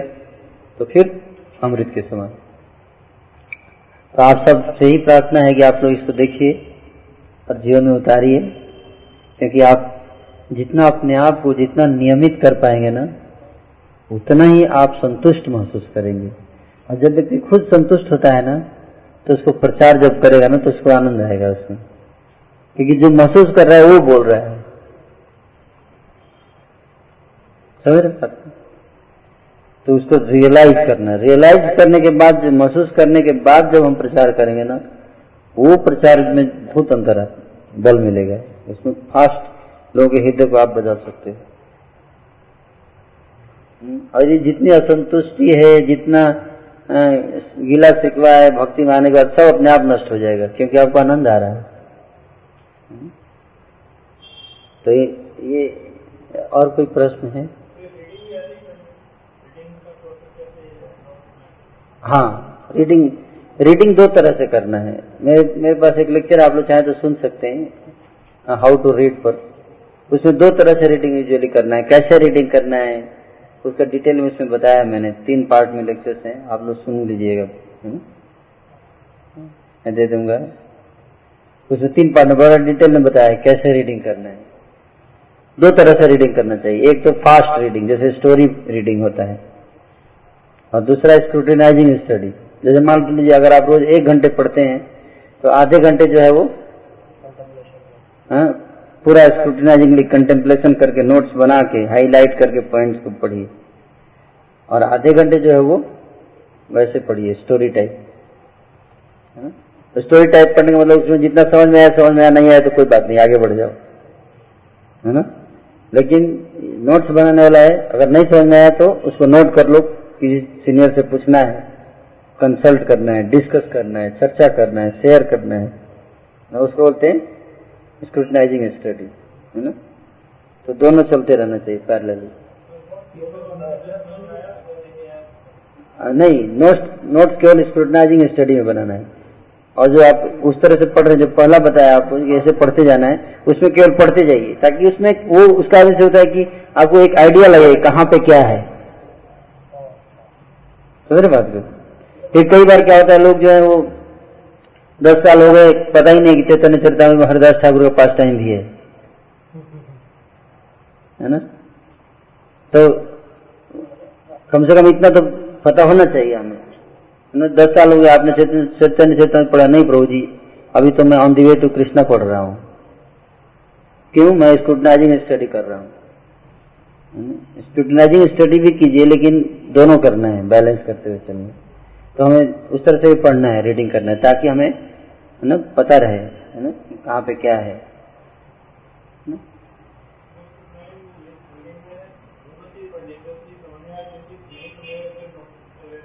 हाँ नोट करते हुए पूछना है क्वेश्चन आपस में डिस्कस करना है। जैसे मान लीजिए आपने नोट किया, कुछ समझ में नहीं आया तो आप अर्जित प्रभु से पूछ सकते हैं। कुछ आपस में डिस्कस कर सकते हैं इन चीज़ों को।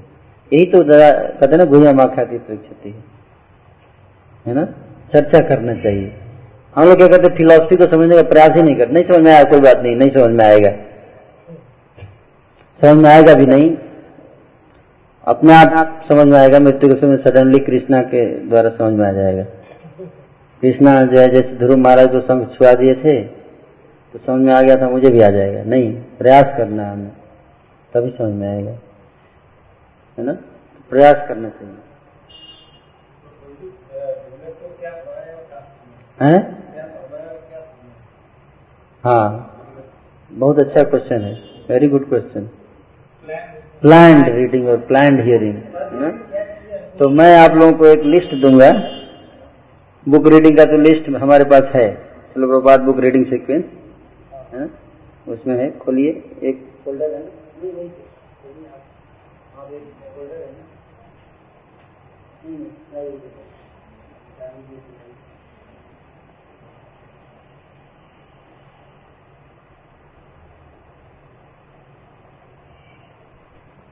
सीक्वेंस है बुक रीडिंग का ये तो सबको पता होना चाहिए सीक्वेंस वही है, पहले ये देखिए सीक्वेंस है है ना? थोड़ा इंक्रीज कर सकते हैं साइज़ को। हाँ।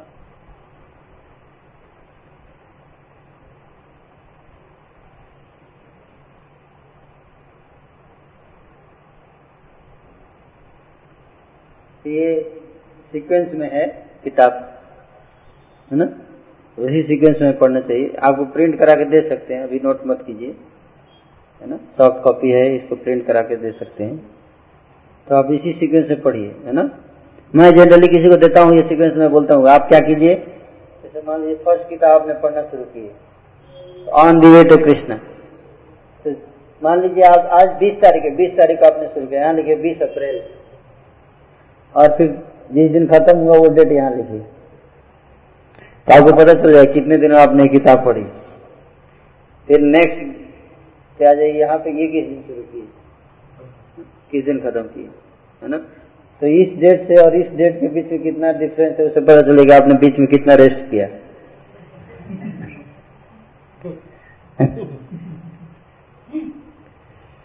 तो इस तरह से हर चीज़ को जो है ना टाइम टाइम बाउंड कीजिए। क्यों? क्योंकि उससे सेल्फ असेसमेंट में हेल्प मिलता है। अपने को एसेस करने में कि मैं कितना आंकने में आपको सहायता मिलेगा। अपने को खुद मार्क लीजिए है ना? खुद पता चलेगा कि मैं कितना तेज़ी से पढ़ रहा हूँ। तीन महीने लग गए मुझे ऑन टू कृष्णा खत्म करने में। तो मतलब पता चलेगा कि तीस पेज का किताब था उसको तीन महीने लगे मुझे। हम्म, तो कितना फास्ट हूँ मैं खुद पता चलेगा। हम्म। तो इस तरह से सारा सीरीज़ है। ये हियरिंग का हो गया रीडिंग का। और हियरिंग का क्लोज कीजिए इसको। वहाँ पे एक फोल्डर है। लिप फॉर्मेट है ना वो देखिए वहाँ पे। हाँ। हाँ क्लिक कीजिए। तो ये मैं लेक्चर्स का भी लिस्ट बना रहा हूँ अभी, तैयार कर रहा हूँ, है ना? इसमें से लेक्चर्स जो है वो इसी के ऊपर हम ट्राई करेंगे कि हालाँकि इसमें से ज़्यादा लेक्चर इंग्लिश में है तो अगर आप लोग इंग्लिश में कंफर्टेबल तो शुरू कर सकते हैं। सुनना। क्योंकि इस इन लेक्चर्स को सुनने से आपको जो है वो आ, इसको मैं बता दूँगा कि ये ये लेक्चर्स जो है आप लोगों को सुनना चाहिए लिस्ट निकाल के सिलेक्ट करके। और फिर इसी तरह से मैं दे दूँगा कि इस सीरीज़ में आप लेक्चर सुनिए। एटिकेट्स के ऊपर लेक्चर सर्विस एटीट्यूड के ऊपर लेक्चर्स फिलोसफी के ऊपर लेक्चर्स है ना? फिर साधना के ऊपर लेक्चर्स सारे है ना? ब्रॉड कैटेगरी में मूड और मिशन के ऊपर लेक्चर सारा चीज़। उन लेक्चर्स को सुनने से आपका कॉन्सेप्ट डाउट्स भी क्लियर होंगे और प्रैक्टिस में भी आपको स्थिरता आएगी, है ना? तो प्लानिंग कर रहा हूँ, मैं देखता हूँ, उस समय में भी एक, दो सप्ताह के, एक सप्ताह के अंदर तैयार हो जाएगा ये, है ना? तो वो भी लिस्ट में दे दूँगा और आप लोग चाहें तो सुन सकते हैं ना, उन लेक्चर्स को। गुरु महाराज के लेक्चर्स हाँ वो कर दूँगा मैं, है ना? और उससे उसमें सुनिए और नोट्स बनाइए। अप्लाई कीजिए उसको अपने जीवन देखिए बहुत ट्रांसफॉर्मेशन आएगा। हम्म। बड़ा अच्छा आपस में ना रिलेशन होगा। और प्रभुपाद के भी लेक्चर्स इसमें इंक्लूड कर सकते हैं कुछ है ना? और गुरु महाराज के भी लेक्चर्स डाल सकते हैं इसमें। हम्म, और भी कई डिवोटी हैं। मैं देखता हूँ जो भी अच्छे लेक्चर इंपॉर्टेंट होंगे ना? उसको इसमें डाल सकते हैं इंक्लूड कर सकते हैं। एक अच्छा लिस्ट बना दिया जाएगा। दैट ओके और कोई क्वेश्चन है? आपका बड़ा अच्छा प्रश्न था। इस तरह से प्रैक्टिकल क्वेश्चन है ना? प्रैक्टिकल डिस्कशन हो रहा है ना? ये बहुत ज़्यादा ज़रूरी है। हाँ।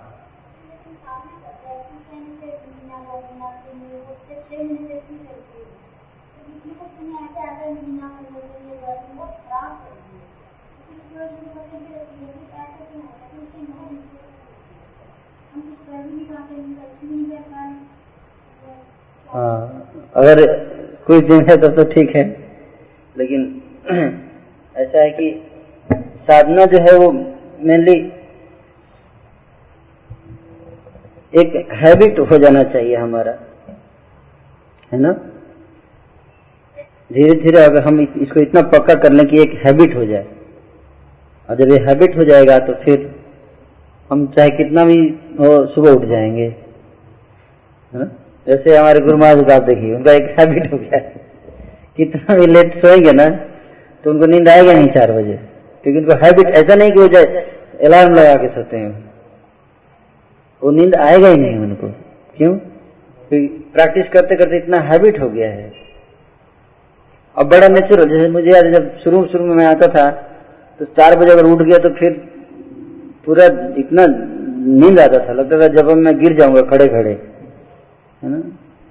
लेकिन तीन चार साल के अंदर इतना तो जो भी पाँच, छह साल है, इतना तो हो गया है कि अभी जो चार, अगर लेट भी सोते हैं, बारह बजे भी सोएँगे, साढ़े बारह बजे सोते हैं, फिर भी इतना तो है कि मतलब इतना नींद नहीं आता है मॉर्निंग प्रोग्राम में। इतना तो हो जाता है, अगर हम रेगुलर प्रैक्टिस करते रहेंगे तो है ना? तो साधना जो है वो, अगर हम रेगुलर कर रहे हैं तो इतना समस्या नहीं आना चाहिए।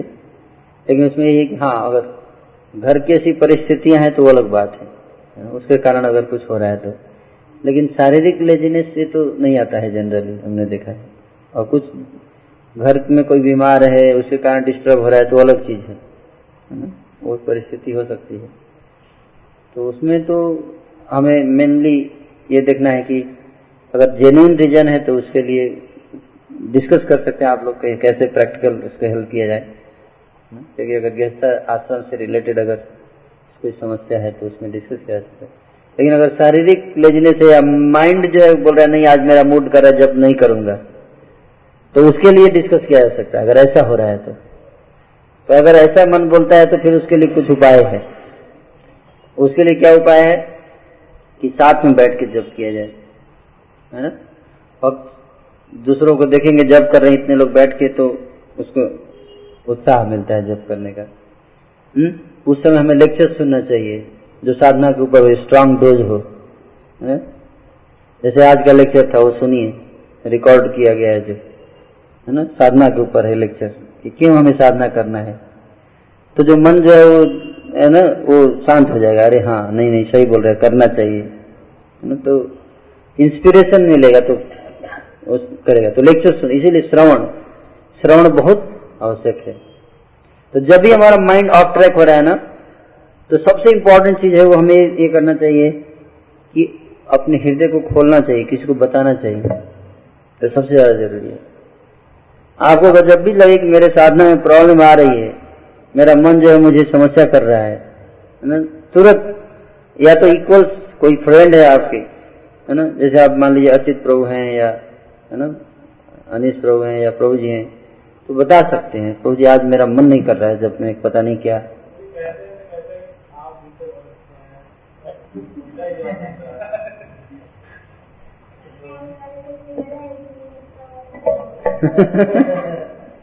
नहीं, ऐसा नहीं कर रही है। हम कहना चाहिए, वो ठीक है, अच्छे हैं।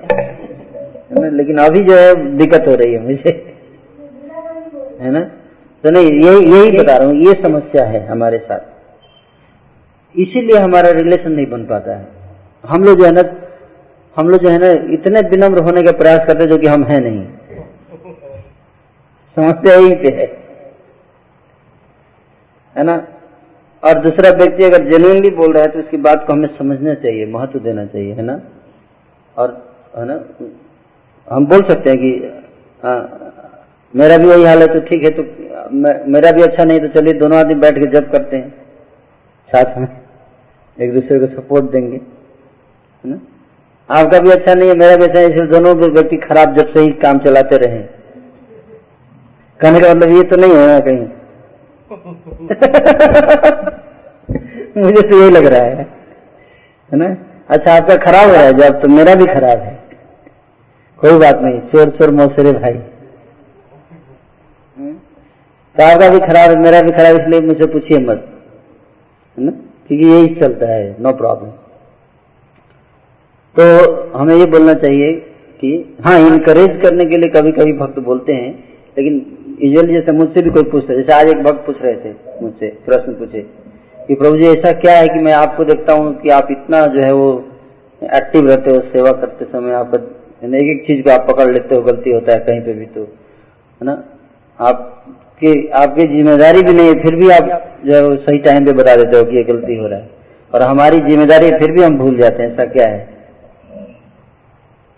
तो मैंने उनको बताया कि, है ना, क्योंकि मुझे उनके बोलने से ये लगा कि ये लगता है बहुत डिस्करेज फील कर रहे हैं, है ना? इन्हें अंदर लग रहा है बहुत ज़्यादा इन्फीरियरिटी कॉम्प्लेक्स डेवलप होने जाए कहीं तो मैंने उनको बोला कि आप चिंता मत कीजिए, ऐसा मैं भी जब आपके समय था तो ऐसा ही होता था मेरे साथ। तो ये, है ना? लेकिन फिर तो इसलिए आप ज़्यादा परेशान होते, समय के साथ धीरे धीरे इम्प्रूव होगा। लेकिन साथ ही साथ बताया, लेकिन और ये भी ऐड किया मैंने कुछ कार्य, कुछ ऐसे टिप्स भी बताया जिसके द्वारा कि वो आप इम्प्रूव कर सकते हैं। तो फिर मैंने बताया कि आप जो है, हमारे अंदर जो सेंस ऑफ़ रिस्पॉन्सिबिलिटी होना चाहिए, है ना? तो टिप्स भी बताया। तो ह्यूमिलिटी भी ना, उत्तम अधिकारी के लेवल पे ठीक है, लेकिन मध्यम अधिकारी के लेवल पे भी आना चाहिए कभी कभी तो उत्तम अधिकारी तो यही मानता है कि मैं सबसे ज़्यादा खराब हूँ। लेकिन हमारा प्रचार का मिशन है। प्रचार के मिशन में न, मध्यम अधिकारी का भी रोल करना है। तो इसलिए उसमें हमें बताना भी चाहिए ना? कि अगर किसी को आवश्यकता है तो उसको हम बता भी सकते हैं। वैसे हम तो न तो मध्यम है, न उत्तम है। तो इसलिए हमें कोई भक्त अगर एक्सप्रेस कर रहा है ना अपने हृदय को, और दूसरा बात यह है कि हमें एक्सप्रेस भी सबसे नहीं करना चाहिए। ये भी एक पॉइंट है। नहीं तो क्या होगा, वो व्यक्ति इनसेंसिटिव लेगा आपको, है ना? तो उसी से एक्सप्रेस कीजिए अपने हृदय की बात, भावनाओं को या समस्याओं को, जो उसको समझ सके, है ना? और उस तरह का मूड होना चाहिए। अब रास्ता चलते हुए सडनली आप किसी को पकड़ ले पाओ मेरा जब ठीक नहीं हो रहा। उसके मूड दिमाग में कुछ और तरह कहीं और जा रहा है टाइम नहीं है उसके पास। एक वातावरण होना चाहिए, है ना, जहाँ पे बैठ के वो चर्चा की जा सके। असर है। पहले से आप उसको बोले प्रभु जी, आपसे मैं कुछ सीरियस पॉइंट्स डिस्कस करना चाहता हूँ। है ना? है ना? तो आप अगर कुछ टाइम दे तब, है ना? तो तब उसको आपको सीरियस लगा रहे इस तो टाइम मांग रहा है चलो ज़रूर कुछ सीरियस पॉइंट होगा बात हो और राह चलते अगर आप किसी से पूछोगे तो, तो ही बोलेगा। बोलेगा ऐसा ही लगता है प्रभु जी विनम्रता कारण बोल रहे हैं। आप समझ बात को? समझ में आ रहा है जो मैं बोल रहा हूँ? तो पर्सनल टाइम लीजिए फिर बैठिए फिर डिस कीजिए। है ना तब लगेगा कि हाँ जेन्यून हो तभी तो पर्सनल टाइम लेके बैठे हैं। इसका मतलब है कि जेन्यून है कुछ प्रॉब्लम फेस कर रहे हैं। इसीलिए हमने डिस्कस किया वन टू वन मीटिंग के बाद पिछली बार बताया था मैंने तो ये इस तरह से तो हमें भी जो है सुधरने, जिसको अब अगर कोई समस्या है तो हमको उस तरीके से अप्रोच करना है, जैसे कि अर्जुन कृष्ण को अप्रोच किए, है ना? अर्जुन जो है वो उस कृष्ण को कैसे अप्रोच किए? कि शिष्य माम, साधित्वाम माम प्रपन्नम। तो उस तरह से हमें अप्रोच करना चाहिए तब जाके जो है गाइडेंस मिलेगा। तो अब प्रश्न का उत्तर मिला। हम्म? और प्रश्न, आई थिंक टाइम हो गया। टाइम हम्म? जो है और कुछ डिस्कस करना है तो जी बताइए कुछ। साधना कार्ड हाँ। एस एम एस कर सकते हैं सब लोग।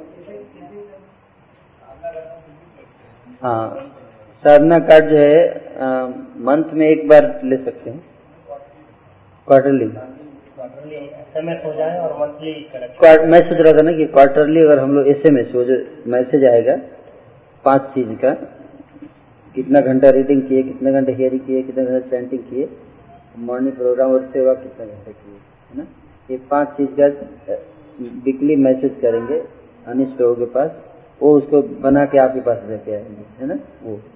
और पूरा साधना कार्ड जो होगा, जो एक महीने का जब पूरा भर जाएगा पेज तो वो डिपॉजिट होगा, है ना? डिपॉजिट कर सकते हैं या एक जेरोक्स करा के जमा कर सकते हैं, जो भी, क्योंकि कई लोग अपना साधना कार्ड अपने पास रखना चाहते हैं। तो जेरोक्स करा के आप जमा कर सकते हैं, है ना? तो पूरा महीने का भर जाए तो।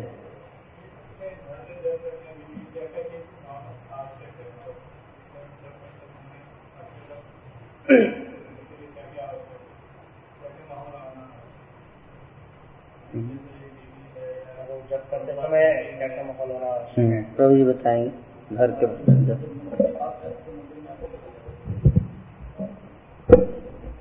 मंदिर हरे कृष्णा। जो वक्त मंदिर के पास रहते हैं, अगर मंदिर में आके करें तो बहुत ज़्यादा बढ़िया है। हमें स्ट्रेंथ मिलता है।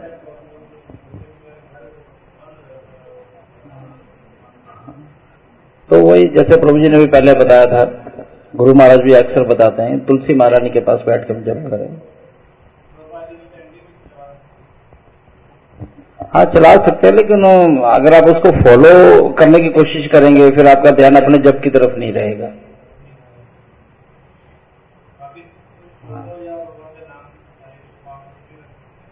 नहीं सिंपली जब कीजिए, अपना जब पे कंसेंट्रेट करना ना, हमें तो हियरिंग करना है। जब हम चैंटिंग करना है, उसको हेयर करना है हमें। ठीक है ना? तो फिर हमारा ध्यान तो उधर जाएगा। हम सोचेंगे शायद भगवान का दर्शन करें हम लोग। भगवान का पिक्चर रख के कह रहे हैं चैंटिंग करें। अगर पिक्चर पे मेडिटेट करेंगे, फिर जब पे मेडिटेशन नहीं होगा ना हमारा। हमें तो जब पे मंत्र पे मेडिटेट करना है ना, नाम पे मेडिटेट करना है। इसमें एक और चीज़ है जो सूत्रार्थ में कि अगर आप चैंटिंग करते हैं ना तो चैंटिंग पे जो है मन आपको मेडिटेट तब करेगा जो कि हमें पता होना चाहिए कि चैंटिंग क्यों करना है। अपने आप में ध्यान जाएगा। इसलिए हम लोग रेगुलर जो है चैंटिंग का glories of chanting holy name के ऊपर रेगुलर हमें पढ़ते रहना चाहिए। है ना? जैसे nectarean ocean of holy name किताब है है ना? उसको पढ़ सकते हैं। या महानी स्वामी का किताब है art of chanting Hare Krishna. या नवामृत है प्रभुपात की किताब। उसको पढ़ने से क्या है ना, हमारा, हमें पता मन को लगता है कि बहुत ज़रूरी है चैंटिंग करना। तो इस आप जो है ना, अगर कोई चीज़ बहुत इंपॉर्टेंट है तो आपका मन लगेगा उसमें करने के लिए। और वैसे जैसे प्रभु जी ने बताया, वो तो तुलसी महारानी को रख के जप कर सकते हैं, है ना? तो और क्या है, और तो प्रभुपाद का जप चला सकते हैं, धीरे सॉफ्ट साउंड में। है ना? मोड ऑफ़ गुडनेस होना चाहिए। जहाँ पे आप बैठे हुए साफ़ सुथरा होना चाहिए, है ना? क्योंकि अनक्लीन प्लेस पे जो है तो होता है तो नींद आएगी। वेंटिलेटेड होना चाहिए, है ना? ये सब चीज़ें तो प्रैक्टिकल है जो कि आगे, है ना? अगरबत्ती अगरबत्ती जला सकते हैं ताकि, है ना? गुडनेस एटमोसफियर हो, है? जो कपड़ा पहने हुए क्लीन होना चाहिए, है ना? है ना? और पूरा हाइजीनिक कंडीशन होना चाहिए तो उससे क्या होता है कि आप जो है गुडनेस में रहेंगे तो जब करने में आसानी रहेगी। और उससे पिछ, पिछले दिन जो है आप किसी से झगड़ा न किए हो